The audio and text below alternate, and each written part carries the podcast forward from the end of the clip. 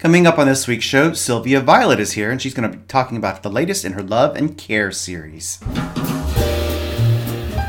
This is the Big Gay Fiction Podcast, the show for avid readers and passionate fans of gay romance fiction. Each week, we bring you exclusive author interviews, book recommendations, and explore the latest in gay pop culture. Welcome to episode 165 of the Big Gay Fiction Podcast. I'm Jeff from JeffAdamsWrites.com, and with me, as always, is my co host and festive husband, Will Knauss. This episode of the podcast is brought to you in part by our remarkable group of supporters on Patreon. A big thanks this week to Kim, Thomas, Mia, and Christine for joining us. We'll have more information on how you can join them in just a few moments. Welcome, everyone, back to another episode of the show. We hope you had a fantastic week and had the opportunity to read lots of amazing books. I know we did. Yes, we did. We wrote a shocking amount of books this week. which we will be talking about in just a moment. yes, indeed. Uh, we've got a lot to talk about, so let's kick it off. Yeah. First and most important, perhaps, we should wish all of our uh, Jewish listeners a very happy Hanukkah. We hope you have a wonderful week uh, celebrating and wish you all the merriest there.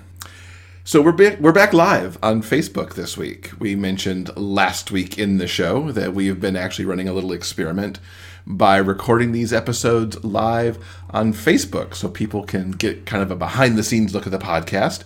Uh, we're doing it again and we'll be doing it for the foreseeable future. How do the good people join us on Facebook?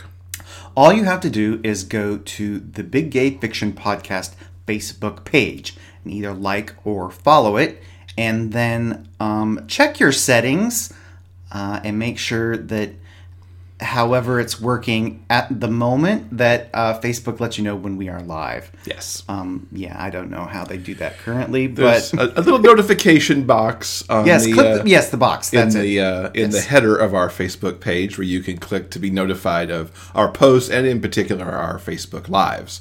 Uh, which way that way you'll know when we start because we tend to start somewhere between 7.30 and 8 o'clock on sunday mornings on that specific time. So that would be somewhere between 10.30 and 11 for those of you on the east coast. And those of you around the world i will let you figure out your time zone situation because the math will baffle me. So if you are up and bright-eyed and bushy-tailed on Sunday morning, please feel free to join us on Facebook Live. Um, we'll uh, be sure and try our very best to say hi and answer any questions that you might have. Um, quick caveat: we don't feel that the live episodes um, are meant to replace the regular podcast. True. Um, this is just sort of like fun for super fans uh, to see what goes on behind the scenes.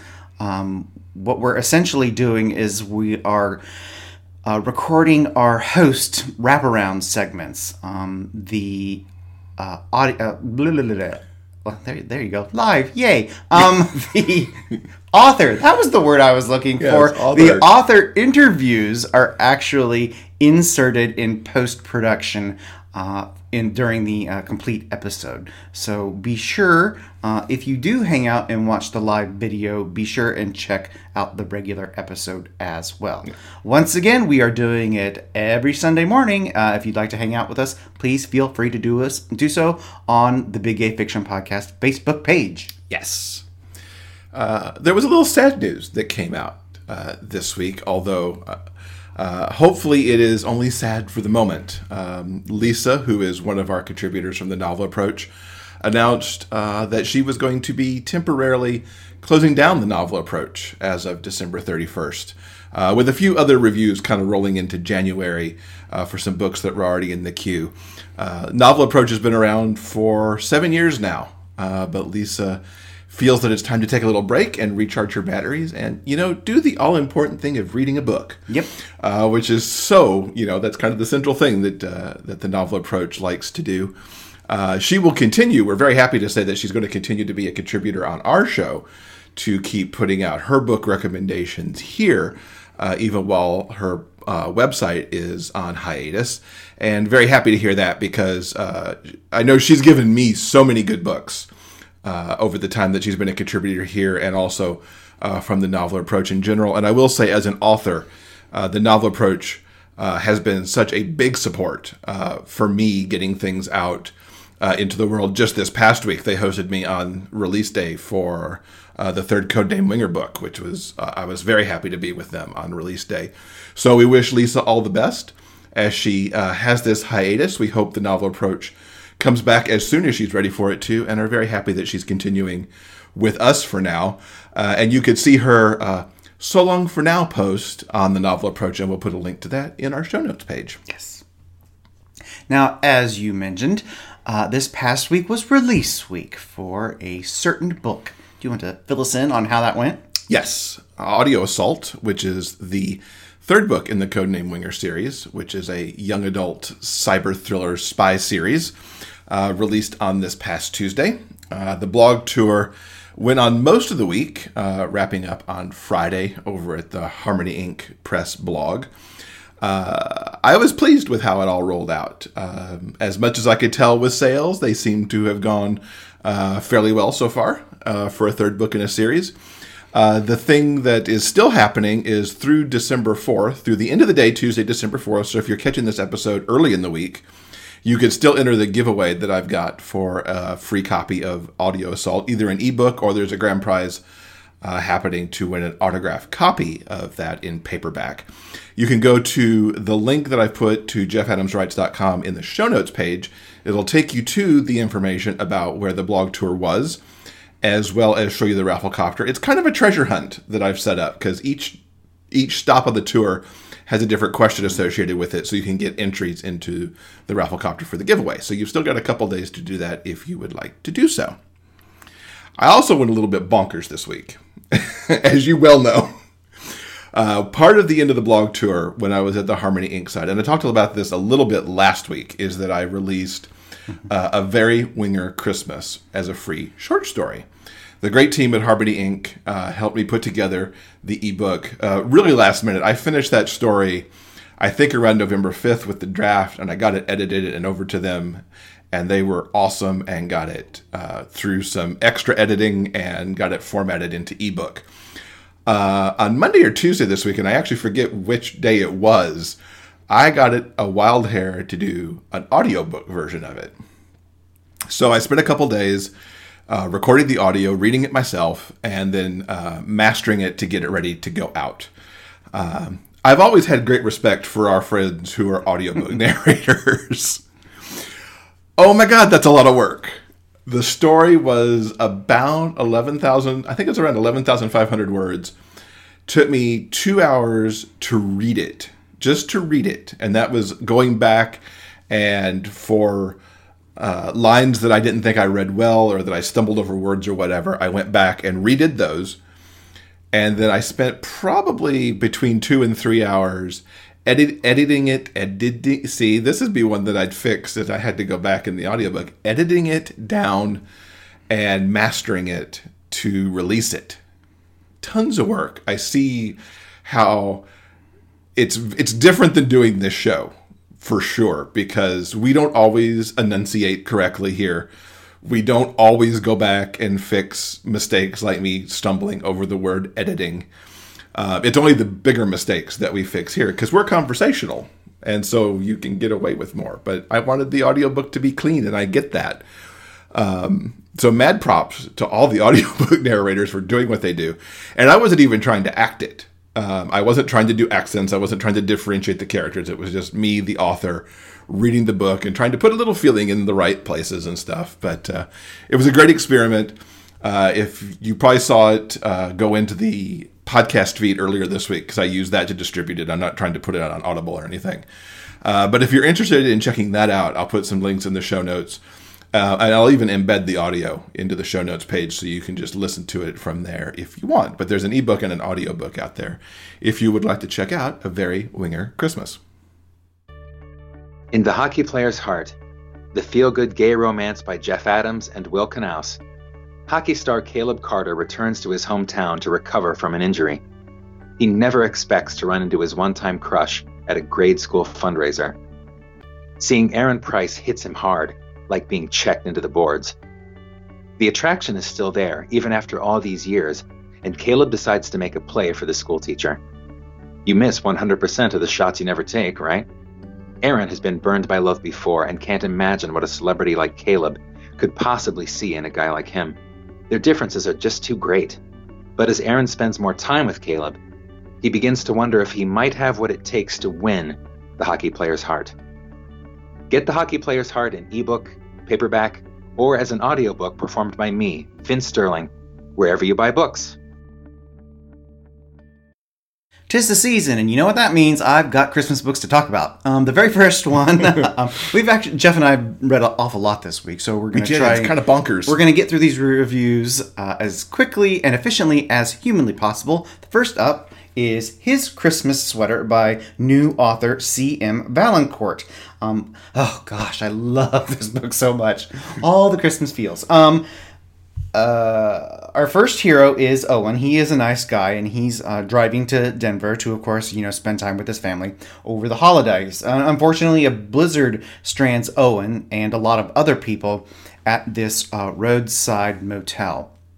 Um, so picture if you this isn't like in a like particularly urban area or anything um they're basically all stranded in like it's like a wide spot in the road. It's like there's there's just there's just not a lot there.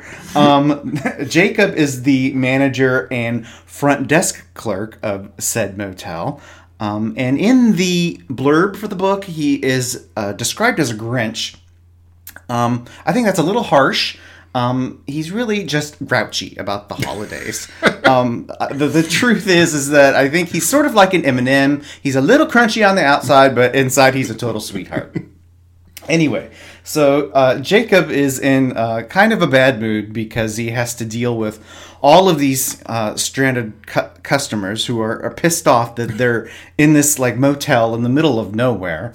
Um, but Owen uh, decides that he's going to be the guy who's going to spread Christmas cheer. So he goes into the basement of the motel and pulls out like all the dusty ornaments and, and crap that they've got stored away. And he festoons the lobby with like tinsel and trinkets. And he makes it all uh, lovely and sparkly and, and wonderful.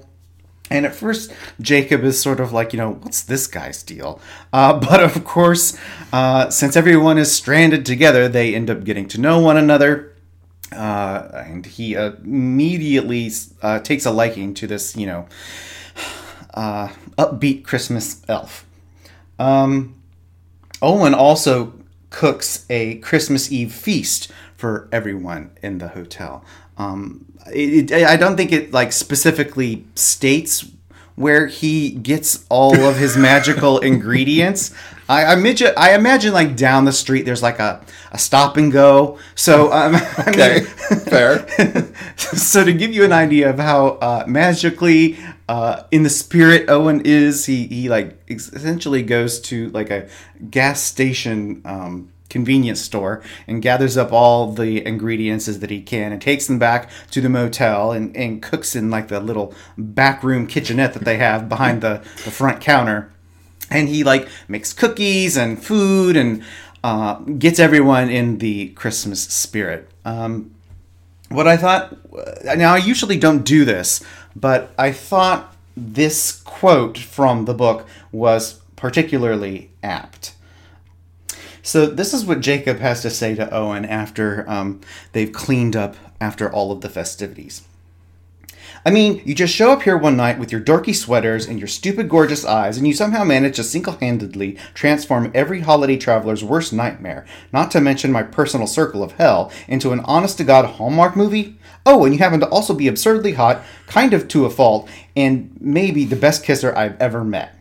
So that gives you an idea wow. of of where the two of them are headed. So immediately after he says that, um, they finally hook up. Uh, there's been some uh, unresolved uh, uh Christmas sexual tension going on between the two of them, and uh, they finally sleep together, and it's of course wonderful. And on Christmas Eve, the plows finally come through. So now with the road clear, Owen is free to leave, and um, Jacob unfortunately reverts to his uh, grouchy self uh, and is afraid to admit his true feelings. But Owen's not having any of that. He's like, no, this has been a magical Christmas for me, and I'm sure it has been for you as well. And we're going to be spending a lot more time together in the future, which they do because this is a romance and there's a happily ever after. So I really, really enjoyed his Christmas sweater. Um, the title, of course, refers refers to uh, Owen's collection, his traveling collection. He brings Christmas sweaters along with him. It sounded like it from the quote, and I can only imagine that he must have brought perhaps a suitcase full. and he forces Owen to wear one at one point. It's very comical. so I highly recommend his Christmas sweater by C.M. Valancourt. Uh, I, I recommend everyone check it out. The second Christmas book I want to quickly speak about is A Kiss Before Christmas by A.E. Reichardt. Now, A.E. has been writing for quite a while, but this is the very first book that I have read by A.E. Reichardt, and I'm so very glad I did because I really, really enjoyed it. This is the story of Jack. Um, he's sort of having a crap Christmas. Uh, things just aren't really going his way this year. And one evening, after suffering through the office Christmas party, he comes home and there is a homeless kid sleeping on his doorstep. But before the kid can run away, he's like, Well, hold on just a second. Why don't you come inside, have a cup of tea? Um, because it's like snowing out. And he's like, You know, come in, we'll wait out the weather and it'll be fine. So Rory uh, reluctantly uh, agrees to come inside. Uh, he has a cup of tea, and uh, which leads to a sandwich, and then a opportunity for you know, him to take a shower and get cleaned up. And eventually, he finds a spot on uh, Jack's sofa, and he ends up spending the night. Uh, now, Rory is a nice guy who, through a series of genuinely unfortunate circumstances, finds himself homeless uh, over the holidays. And of course, since this story takes place in London over the holidays, um, there are lots of British traditions and lots of British foods. Um, they talk about mince pies an awful lot in this book, which got me hungry. And Jeff and I actually went to World Market and picked ourselves up some mince pies and tried them for the very first time. And yes, indeed, they are definitely yummy. They are so yummy. There could be a second trip to World Market coming for more. Anyway, so uh, as Jack and Rory are getting to know one another, Rory learns that Jack has placed himself in a rather uncomfortable predicament. Um, he's broken up with his boyfriend and has created a fake boyfriend um, in order to take some of the social pressure off of himself. Although, uh, social pressure being what it is, uh, he's either got to put up or shut up. um, he's about to go to a holiday fundraiser at which his ex boyfriend will be present. Uh oh. So, Rory volunteers to be said fake boyfriend. This, of course, um, uh, fixes everything, well, almost everything for Jack. Uh, so they go on a Christmas shopping spree. Cue shopping montage. Just so more holiday cheer, uh, and we um, during uh, a quiet moment in a coffee shop, we actually learn Rory's backstory and why he's on the street. Um, and he is. What's really nice about this book is uh, Jack and Rory are two very nice guys, and the the tension and the conflict in the story comes from the uh, the essentially the inequality in their situations. Mm. Um, Rory has literally nothing, and Jack has everything to offer him. Um, and he, uh, they both have to be very careful um, while they're getting to know one another and become friends. Uh, and are becoming interested in one another romantically. There's a, a, a problem. They, they're Jack doesn't want uh, Rory to feel like there's some like some quid pro quo situation going on here. Mm. He's helping him out of the spirit of you know the holidays, uh, and doesn't want him to feel like this fake boyfriend situation is uh, something that he has to do if he's uncomfortable with it. Um, Rory assures him that he's not, and he goes to the uh, holiday fundraiser. Um, things go incredibly well. Uh, they they they make Jack's douchey ex boyfriend super duper jealous. Uh, so yay, they win the day. Uh, the only problem is is that um, Jack has also told his parents about this uh, new boyfriend in his life. So Rory's going to have to accompany him uh, on a family uh, holiday. Uh-oh. I see trouble brewing there. So so they get in the car, but the storm uh, gets uh, too bad, and, and the, the the car can't make the trip. Um, so they return home, and when they do, Rory overhears Jack talking to his mother on the phone. Uh, he, uh, Jack puts uh, his mom on speaker, and and his mom is of course uh, worried in her mom like way uh, and she's like uh, it's so bad you couldn't be here because we we cleared out the stables and we we got the the west wing all set up for your arrival and Roy's like, "What?" It turns out Jack is actually uh, part of the gentry, part of the horsey set. Um, the horsey set.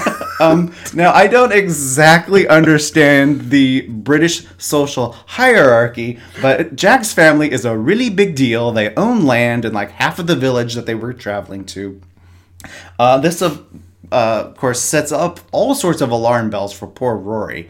Um, like like I mentioned before, the like social inequality thing going on there. So Unfor- uh, so it becomes too overwhelming for Rory. It's like they're from two different worlds, and he decides to pack up his uh, meager belongings into his uh, backpack, and he goes out into the cold on Christmas Eve. Uh, thankfully, Jack wakes up in the middle of the night, realizes Rory is gone, and follows his footsteps in the snow uh, because uh, the storm is getting worse and worse. Nobody else is out, uh, so uh, it's very easy to follow Rory's footprints, and they become reunited and decide to spend the holiday together. So after that ridiculously rambling review, uh, I hope I was able to get across how much I really enjoyed Jack and Rory's story, and I highly recommend everyone ca- uh, check out A Kiss Before Christmas by A. E. Reichart. Now, we also joined up on a book this week. Uh, there was a quickie one hour read, uh, courtesy of Audible, that we came across. Yes, we checked out Fred and Ginger, uh, a short story by Isabel Starling. Uh, like like I mentioned before, Isabel has also been writing for a very long time, uh, and this is the very first book of hers that we have read. Uh, it's a quick, sexy Christmas read. It's about Chris. He works at a bakery, and he essentially has the holiday off when his boss calls him. There's an emergency order. Uh, a famous celebrity has ordered some naughty cupcakes for a holiday party. So Chris has to go into work to the bakery uh, and make some dick cupcakes. But he's excited because it is one of his favorite actors. so it's not like he kind of begrudgingly went. It's like, So he goes into work and makes like a couple dozen dick cupcakes, and he's about to deliver them uh, when he gets run over by a super cute uh, Labrador puppy named Fred. Uh, the cupcake boxes go flying, all of his work is ruined, and he's super pissed off. Uh, Fred's super hot owner is Robin, a guy that uh, Chris hooked up with uh, a couple of months ago. And at first, Robin doesn't recognize Chris for you know reasons, and um, uh, because this is a cute holiday story, uh, Robin feels very very bad about his adorable puppy ruining the cupcakes, so he uh, volunteers to help uh, uh, cook another batch.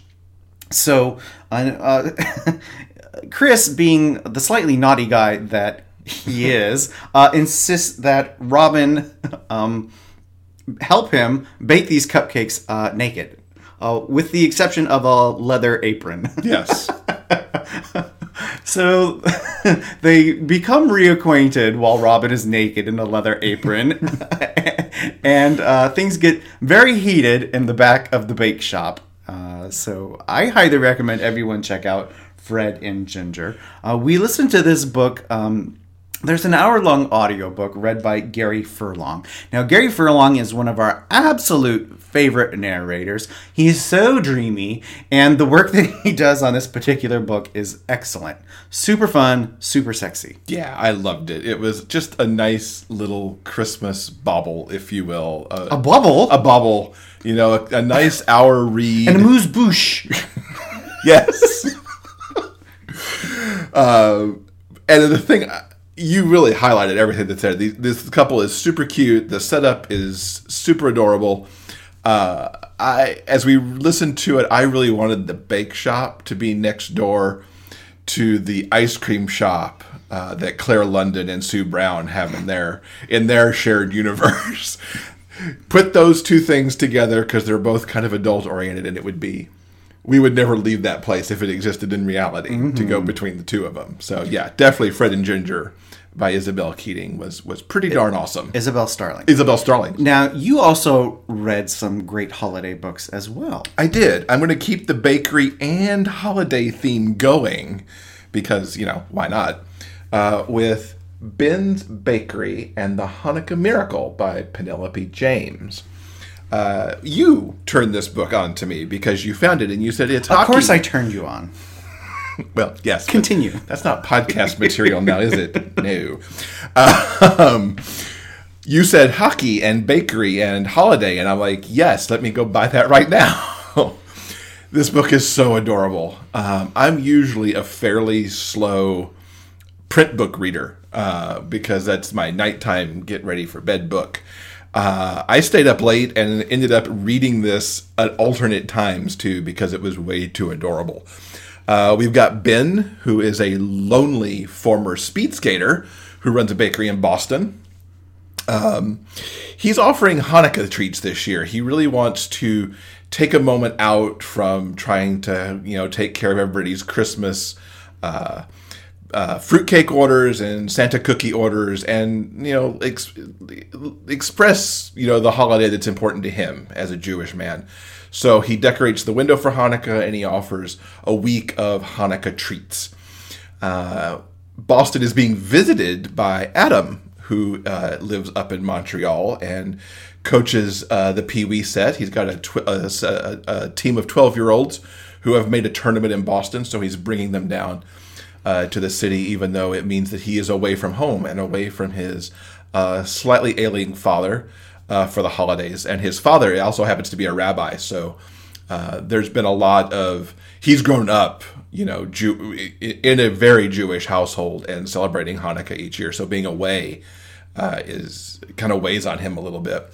Uh, the cute meet between these two happens when uh, some of the boys from Adam's team comes into the bakery on their way to the rink and they kind of need some breakfast and want some treats. And they're a little like not sure what these treats are in some cases because uh, one of the featured things is, uh, I believe it's pronounced uh, Apologies if I got that wrong, but it's it's a Jewish t- type donut that is usually filled with raspberry. Uh, mm. Yes, like a raspberry thing, and um, the boys aren't sure what to make of it, but kind of you know Ben sells them on the idea, but they've left their American money behind.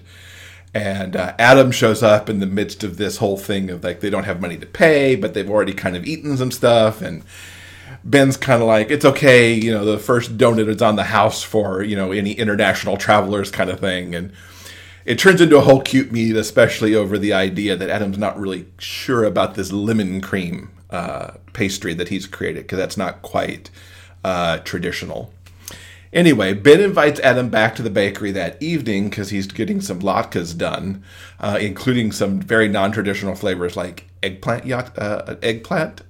Yeah, exactly. You, you, would not want that. Adam was not a big thrill of it either. Okay. an eggplant, an eggplant latke. That's hard to say. Uh, was not exactly on anybody's wish list. Um, and this is the first point that we see a little a, the is, the bigger issue that will grow up between these two is that Adam's really judgy.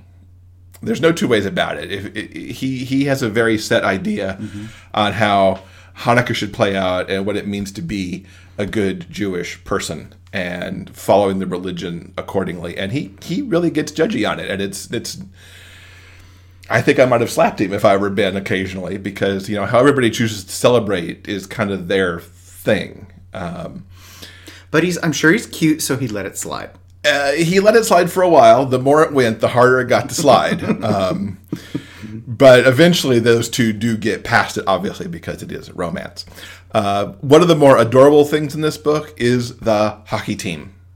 These 12 year old boys are really invested for some reason in their coach's love life. They are adorable. Imagine, you know, you always in the in some of the Hallmark movies, you get the cute kid who kind of wants to bring them together. Imagine 16 cute kids wanting to bring people together, and that's what this hockey team is. I don't think as a coach that this would that the coach would allow this to go on, but within the realm of this story, it was so freaking cute. Uh, and there's an assistant coach who also um, kind of pokes that in the right direction because the assistant coach and Adam have been friends for like most of their entire lives, and so she could push him in ways that even the kids can't.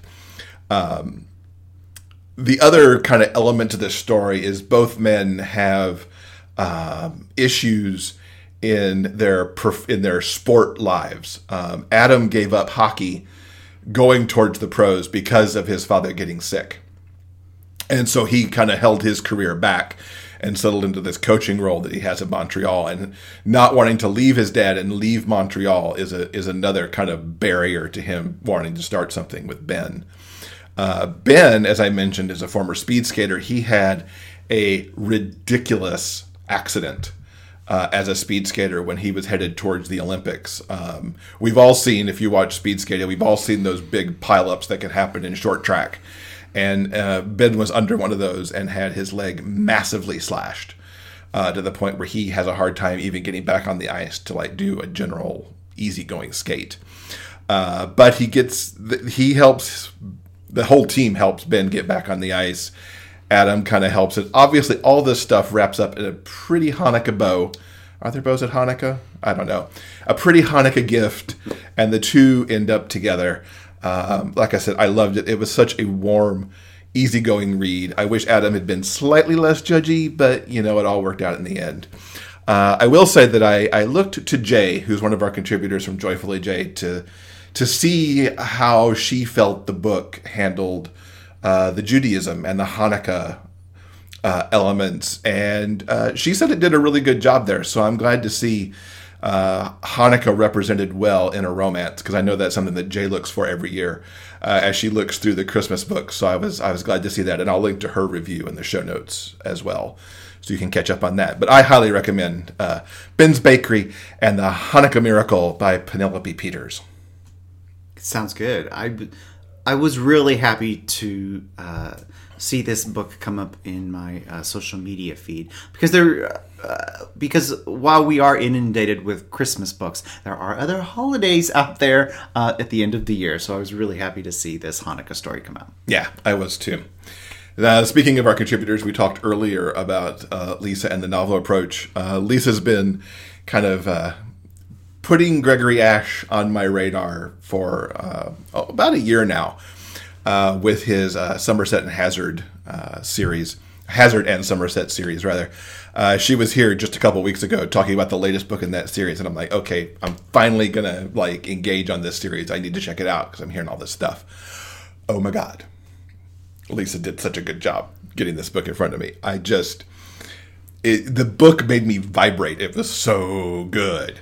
Um, think of how I get watching American Crime Story and how tense I get. Mm-hmm. I can see this being that type of show on FX that this story just rolls itself out, you know, week after week, and I just get more tense as it drives towards its conclusion. Um, in book one, the massive setup for the whole series, uh, Emery Hazard is moved back home to Wahredua because he's lost his detective's job in St. Louis and he ends up with one of the guys who bullied him severely in high school, John Henry Somerset. Uh, Hazard's been hired in this town because there's been a series of LGBTQ hate crimes graffiti, people getting hurt, getting beat up. And so they want a gay cop on the force to help kind of bring this to a close and find out what's happening. Uh, it's a particular concern for the local university because they want their students to feel safe on their diverse campus. Um, there's a lot going on in Wahredua. We find out not only is are there, there these hate crimes, but there is a cell of um, essentially uh, really horrible, um, kind of militant, very right wing, kind of bigots, kind of white supremacists um, who live on the out just on the outskirts of town, who generally you know cause trouble all over the place for the police. Um, and so that's kind of like the the real world kind of ripped from the headlines element in this story and the twists and turns that Gregory puts into this you think you know where it's going and then it's like oh wait there's another clue over here that's doing this and feeding into this and I can't imagine like how he put all these things together and made it work so cohesively and so well and yet be so shocking at the same time. Um, and then there's like beyond the crime itself, you've got Hazard who has to work through his past with Somerset. Uh, Somerset was one of the the trio of bullies who really ragged on him and several other um, students at his high school. Um, Somerset pushed Hazard down the stairs in high school at one point, uh, and and broke limbs. Um, and also, that pack contributed to the suicide of a friend. So there's an extremely complicated past that has to get worked out across this book so that not only can they work together, but they can actually live in the same town together and kind of make peace with everything that happened. Um, plus, Hazard's got a boyfriend back in St. Louis who who's a bit of a cheating dog, um, and he's got to kind of deal with that aspect of his life too, and kind of put that to rest. Um, all of this gets wrapped up in an amazing package that's extremely readable and so accessible and in kind of the same way I went gaga for Layla Reyne's um, romantic suspense, I am all over this. Um, Hazard and Somerset, I'm sure, must come together later. They they kind of dance around each other towards the end of the book with a little bit of attraction because there was some stuff that went on in high school. Um, so I'm interested to see how that evolves over the coming books in the series. Because yes, I will definitely be coming back to these uh, because I need to see where this goes. Uh, I did do the audiobook, uh, which is from Tristan James, who actually does Layla Reyne's Irish and Whiskey uh, series and her Trouble Brewing series. And it's very clear that he excels at uh, romantic suspense because he is he's a perfect voice for this book. So I highly recommend Pretty Pretty Boys uh, by Gregory Ashe, and I'll certainly be revisiting that series very soon. Now, if any of you are interested in the books we just mentioned, all you have to do is number one, go to the show notes page at Big Gay Fiction Podcast. We have all the links and all the information right there at your fingertips. Um, if you choose to purchase those books through the links on our website, uh, we use affiliate links, so we'll get a little bit of money and uh, you can help support the show. Uh, there's also another way you can support the Big Gay Fiction Podcast, and that is through our Patreon page. Uh, if you go to patreon.com slash Big Gay Fiction Podcast, you can find out the information there. Uh, how as, uh, as little as like a cost of a, a cup of coffee every month, uh, you can help support this show. Uh, you get some wonderful little extras, things like getting the opportunity to ask upcoming authors questions. Um, Jeff is already planning January of next year. We've got some great people coming up. Yep, I just posted to the Patreon folks this past week about some folks that uh, they can ask some questions from. Uh, you also have the opportunity uh, to have us send a thank you card to you. Uh, as a matter of fact, we just sent one to Australia. Uh, who did we send it to? Do you remember? Oh goodness, it's one of those four people that I mentioned this week. Thank you all, by the way. You we it, it's rare to have four people sign up in a single week, so we're glad to have you on board. And that card is making its way to Australia even now. uh, also, you get a special bonus episode every single month. Uh, if you are interested in checking about what we talk about on those bonus episodes or the back bonus episodes, all you have to do is go to patreon.com slash big gay fiction podcast. You can learn more right there. That is P-A-T-R-E-O-N dot com slash Big Gay Fiction Podcast. Did you know that podcasts love to get reviews too? Taking a moment to leave a review about the Big Gay Fiction Podcast helps us with the show's visibility online. please take a moment to visit iTunes and leave a review. Your comments help other readers of gay romance discover this show. Thanks for helping us spread the word about the Big Gay Fiction Podcast. Now, I've been reading books by author Sylvia Violet for a while now, um, but it came as a surprise when I realized recently that we've never actually had her on the show. Uh, so we thankfully have rec- rectified that problem. Yes. Uh, and we talked to her not too long ago, uh, primarily about the latest in her Love and Care series, Painfully Attractive. That just came out. Um, I think this this was a lot of fun. We talked to her about a lot of different stuff, um, uh, including her upcoming Trillium Creek Impreg series, which I'm really looking forward to. I think it's going to be awesome. Welcome, Sylvia. We're so glad you could come to the podcast. Thank you. Thank you for having me here. So, this particular week, you are releasing a brand new book called mm-hmm. Painfully Attractive. It's the fourth book in the Love and Care series. Yes. Tell us all about it. Okay. Um, so, I'll just start with the series in general. Um, so, the Love and Care series starts with Father the Groom.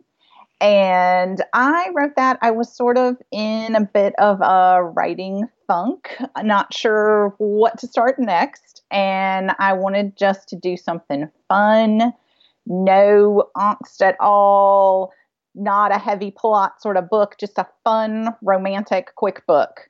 And I had never written anything with Daddy Kink before. And that was something I wanted to explore a little bit. So I wrote that book and was amazed by how well it was received.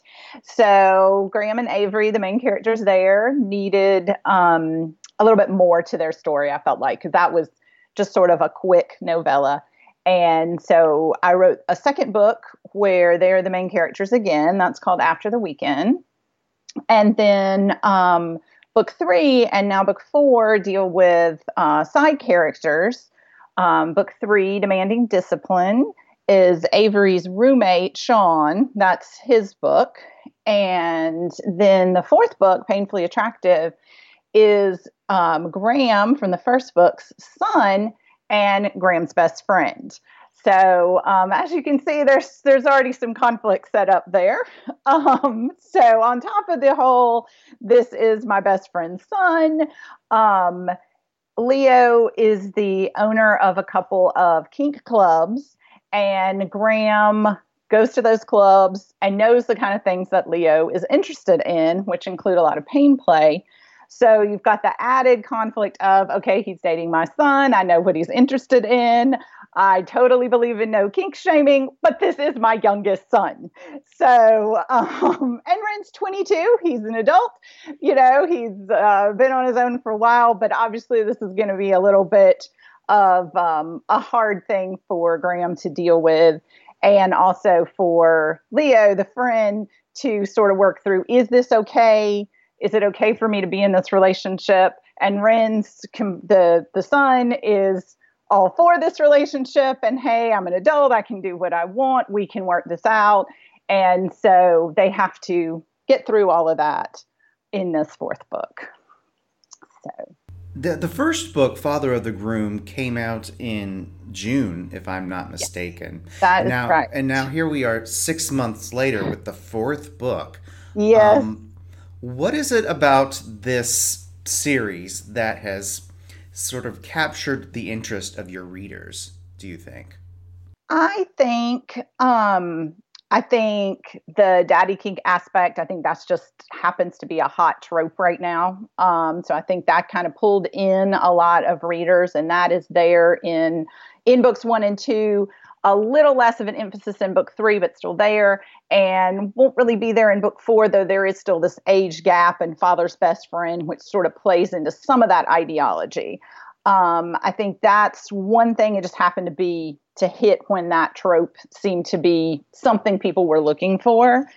Um, and then I also just think um, these characters seem to just really speak to my readers. I think they really have enjoyed.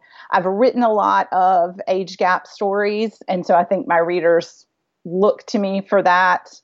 And um, just this particular mix of characters seems to be seems to be good for them. Um, some uh, younger characters who, um, you know, are just a little bit.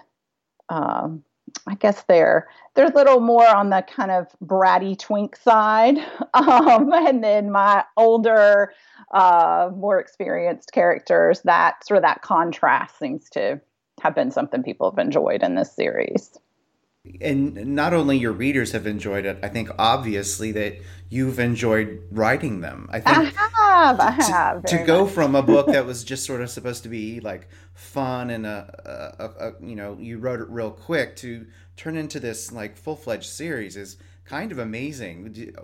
Yeah. Uh, how how has that thrown off your writing schedule for the year, or, or what has this series meant to you in in 2018? It's it's actually been really good. It's been it's sort of reinvigorated my uh, drive my creativity. Um, so it's been a really great thing. I um, like i said when i wrote father the groom i sort of was in a place where i wasn't sure where to go next. I had a few ideas i was playing around with but i wasn't sure what i wanted to do next. So i didn't have a lot of things scheduled out. Um, so it worked really well that this was something i then wanted to extend um, and it's definitely it has been a lot of fun. Um, and i've met a lot of new readers through it and that's been great um, for me as a writer to get that positive feedback and feel like okay this is something readers want. It's something i'm enjoying. So it's really perfect.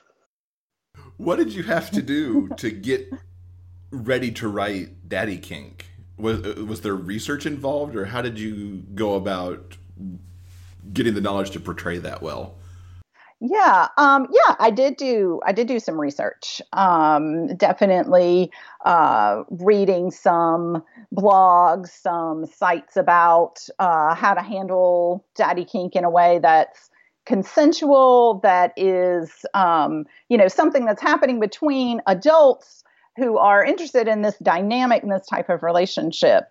Um, I think anytime I'm I'm writing different kinks for book three, um, I included pony play, which is not something I've written before. Um, and so again, I did um, a lot of research. I uh, there are a number of um, BDSM sites where the focus is teaching safety, consent, how to do this in um, a way that's that's safe and enjoyable for both partners involved or however many partners are involved. Um, and I definitely like to check out those resources and make sure it's um, I have um, a bit more authenticity in that dynamic. Now, you've written an awful lot in a lot of different subgenres. when was your yes. first book published? Um, my first book was published in 2004. Um, and uh, initially, I was writing um, MF and then MMF. And I started writing MM in 2011. What what made you um I'm trying to think of a way to phrase this. What what what made you go all the way and uh, decide to do a gay romance? Well, I um, I had enjoyed a lot doing MMF Menage, so mm-hmm. bisexual mm-hmm. Menage, um, and I also really enjoyed writing from a male point of view. I often found the um, those chapters that I did from the male character's point of view actually flowed easier and were easier for me to write. Um, and so I was working on a multi-author series with Changeling Press in 2010, and I had written one book in that series, and um, I had a side character in that book who was gay, and I decided to go ahead and write his story, and that is um, "Sex on the Hoof" is the name of that book. I've since republished that with a different series title, just my own titles from it. And so I really enjoyed it. And at that time, it wasn't I didn't set out with the idea, okay, I am now going to exclusively write um, MM or gay romance. And, but I enjoyed it. I wrote another one. I wrote another one. It resonated with my readers. Things took off for me. And that's where I've landed, where I stayed. That's a great origin story. I like that. yeah. Who are some of your author inspirations? Um, let's see, author inspirations. Um, early on, in terms of making me want to be a writer, um, Jane Austen. I fell in love with Jane Austen in high school. Uh, Mr. Darcy is still my number one book boyfriend. Um, and um, Mary Jo Putney, she's an MF, author of MF historical romance. Um, her books just were some of my very favorites when I first started reading romance in my late teens. And um, she was one of the writers that definitely made me think, hey, I would really like to do this. Um, and then in terms of um, kind of later on um, inspirations for MM, TJ Klune's writing, I love. Um, he's just amazing, and uh, you know, whenever he's an author that I read and think, oh, I wish I could write a book that was this good. Um, and so, uh, definitely one of my MM inspirations there. Very cool. Mm. And any favorite MM books that you want to shout out? Um, let's see. So, um, TJ's The Lightning-Struck Heart and the rest of that series, Tales from Verania, definitely a favorite. I return to a lot. Um, Josh Lanyon's Adrien English series, definitely a big reread, re-listen uh, for me. Um, some more recent favorites: um, Clutch and Bond from the Forbidden Desire series by Piper Scott and Virginia Kelly, also known as Lynn Van Dorn. Um, it's a dragon impreg with eggs series. It's just really fun and original, and I love it and um, Lily Morton's Mixed Messages series. Great, snark, fun characters. Um, so those are some of my recent favorites. This past October, you released an audiobook of um, one of your standalones, A Chance at Love. Mm-hmm. And uh, it was read and narrated by uh, one of our personal favorites, Mr. Derrick McClain. Mm-hmm. He is the voice of the podcast, and I really enjoyed this book a lot. Um, I wanted to ask you, as sort of a as an independent author who self publishes, mm-hmm. what what goes into the decision to um, do an audiobook? Because for those mm-hmm. of you who are listening, um, it can be a rather time consuming and expensive progress when um, you're doing an audiobook essentially by yourself. So I was mm-hmm. wondering what went into the decision, um, especially to do this particular book. Okay. Um, so definitely, you know, part of the decision is is budget. Um, you know, in terms of how many audios in a year. I did a whole lot of audios in 2017, so I haven't done very many in 2018. Just balancing where budget goes. Um, but I think in terms of which books, um, sometimes, often it's just a decision of of sales. If a book sells really well, then I will, um, you know, feel like well, definitely an audio for that seems like it would be the right thing to do. And sometimes it's a, this book is special to me. It's a favorite, and I want to have an audio version because I do a little more self indulgent motivation. Um, a Chance at Love, part of that came out of um, a vacation to San Diego that I took with my family, my husband, and my two daughters. And in fact, the starting scene where one of the characters brings a giant container of cheese balls onto a plane and sits in first, first class and eats them. Um, what came from a silly conversation I had with my 11 year old.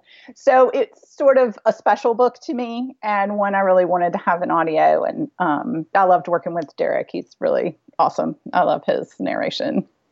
Yeah, yeah. I really enjoyed this book a lot. Yeah, he's very much one of our favorites too. I don't think he's ever done something I didn't want to listen to. yeah, yeah. Now, also this past October, you took part in a um, multi-author promotion that happened mm-hmm. during Halloween, and you released a, a short story called "Love at Lupine Bakery." Yes. Now, I downloaded this story and I read it, and I lost my mind. It was so good. I oh, loved it to you. pieces. Thank you. Tell us a little bit about Lupine Bakery and some. Okay. Uh, I, I, from what I understand, uh, mm-hmm. this is going to be the jumping off point for a new series for you. That's right. That is right. It is. Um, it is I wrote it as a prequel to a series that will be called Trillium Creek, um, which will be a shifter impreg series. Um, this will be the first time I've written any impreg. I always like to try new things, shake things up. Um, so I'm looking forward to getting further into this series. I'm hoping to release the first book in it at the very end of December, um, but it might end up being in January. Um, so this this world that the story is set in, in this world, um, they're humans and they're shifters, wolf shifters in particular in this story. Um, and the in the in the wolf shifter population, they have alphas, betas, and omegas in that sort of the standard trope of an alpha, beta, omega, omega verse world. Um, but they do not in the human population. Um, but what comes up in this story and will in the later books is that there are people who seem to be human as far as going around in their daily life. They don't show any shifter characteristics, but they are um, people who have some wolf shifter somewhere in their ancestry, whether it's a parent or a grandparent. So their genetic makeup is a mix of shifters and humans. And as the shifter population begins to learn, those shifter characteristics can actually be brought out in people who seem human but have some shifter genetics um, if they meet someone who is their fated mate. So, this is a world where there are fated mates um, for the shifter population. Um, and that's sort of the dynamic that's being worked through in Love at Lupine Bakery. Um, Finn, who's an Omega wolf, uh, runs Lupine Bakery. Um, so there's lots of scenes with yummy cookies and molten chocolate cakes and stuff. I love putting food in my books. Um, and um, and he ha- feels this very strong attraction to a man who, as far as he knows, is human. Um, and then as they spend more time around each other, things start to come up where you realize, wait, he's acting more like a shifter instead of a human. So um, it's a little bit of where that's going. The first book will, um, one of the characters will be the pack alpha, whose name is Silas, and he comes up a little bit in Love at Lupine Bakery.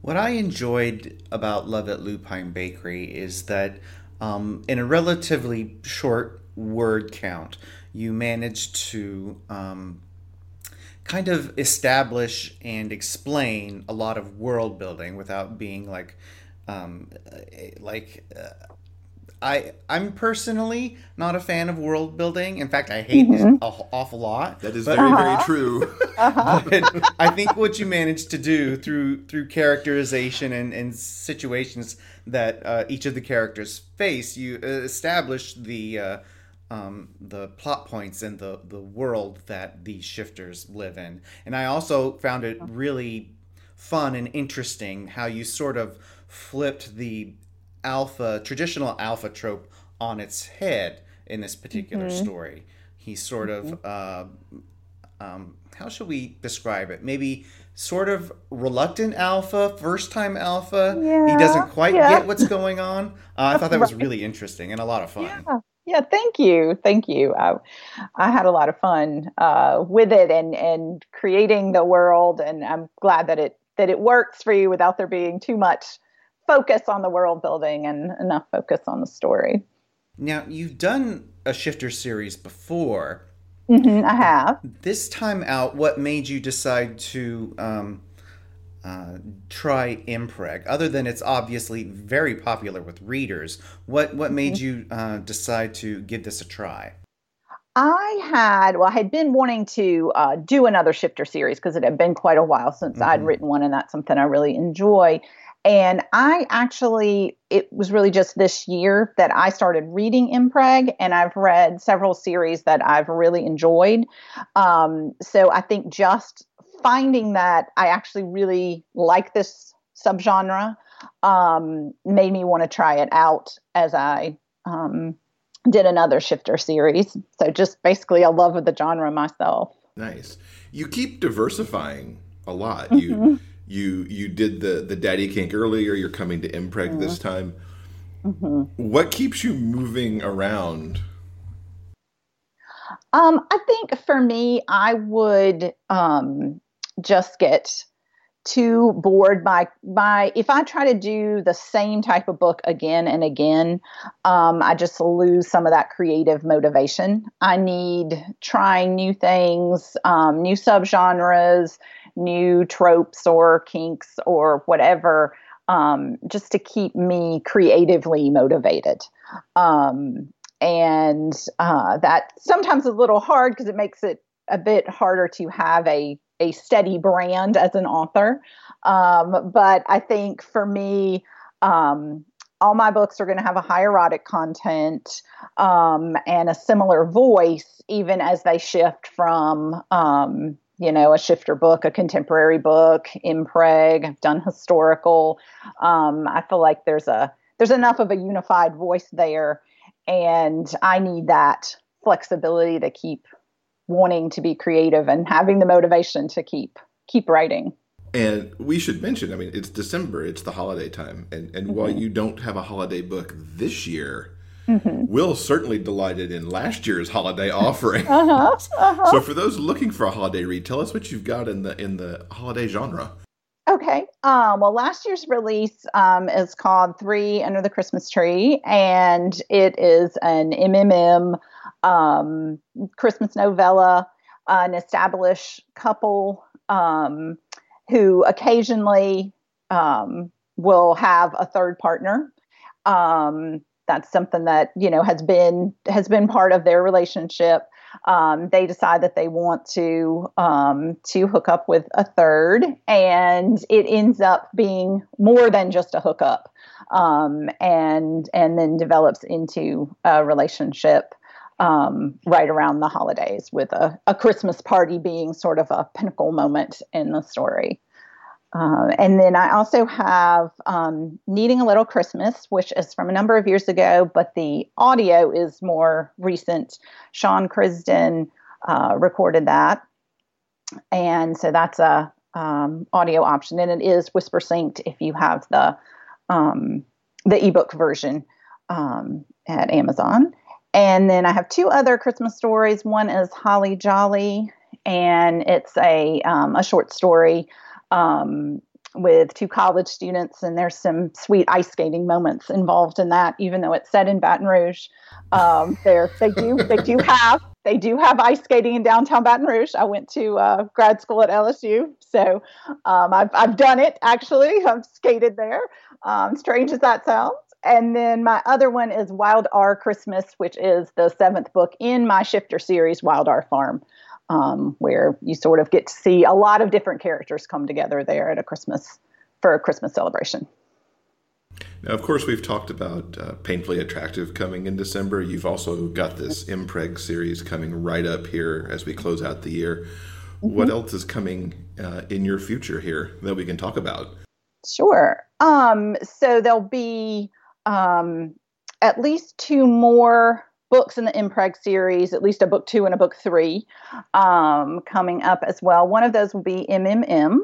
Um, and so that's coming. And then also in 2019, I'm going to be working on a contemporary series set in a small town in Wyoming.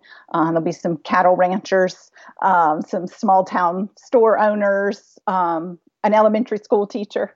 Um, lots of, of small town Western romance. Um, it's I actually the first book is finished, um, and I had submitted it um, to some publishers, but I've ultimately decided that self publishing is what I want to do with it. Um, so I'll be developing the rest of that series and getting that out. I um, some of my readers may remember me talking about the book that's more erotic than it was meant to be um, on on social media. That's that's this book, uh, which I was going for a bit of a Western romance category romance uh, sort of feel, but um, it's as my voice usually tends to be, um, a little more erotic than what you would get in a Harlequin category. Um, and um, and of course, it's um, you know um, gay and bisexual characters as well. So. Well, I'm looking forward to that. Yeah, all of that. Small town and cowboys. Give me more. I, right. That sounds amazing. All right. So, where can people keep up with you online to, to follow along as all this comes out next year? So, um, I am on Facebook and Instagram most more than than anywhere else. Um, I have a Facebook group called Sylvia's Salon, and I share teasers and ask readers questions like help me name some secondary characters and stuff like that there. So that's a fun place to be. Um, I do have a Twitter and a Pinterest account. Um, if you're there and you want to follow me there. And then sylviaviolet.com is my website. You can sign up for my newsletter there and read excerpts from all my books. All right, fantastic. Well, Sylvia, thank you so much for spending some time with us. Sure, and we look forward for to seeing me. Painfully Attractive. Great. Thank you so much. Thanks again to Sylvia for joining us. It was awesome talking to her.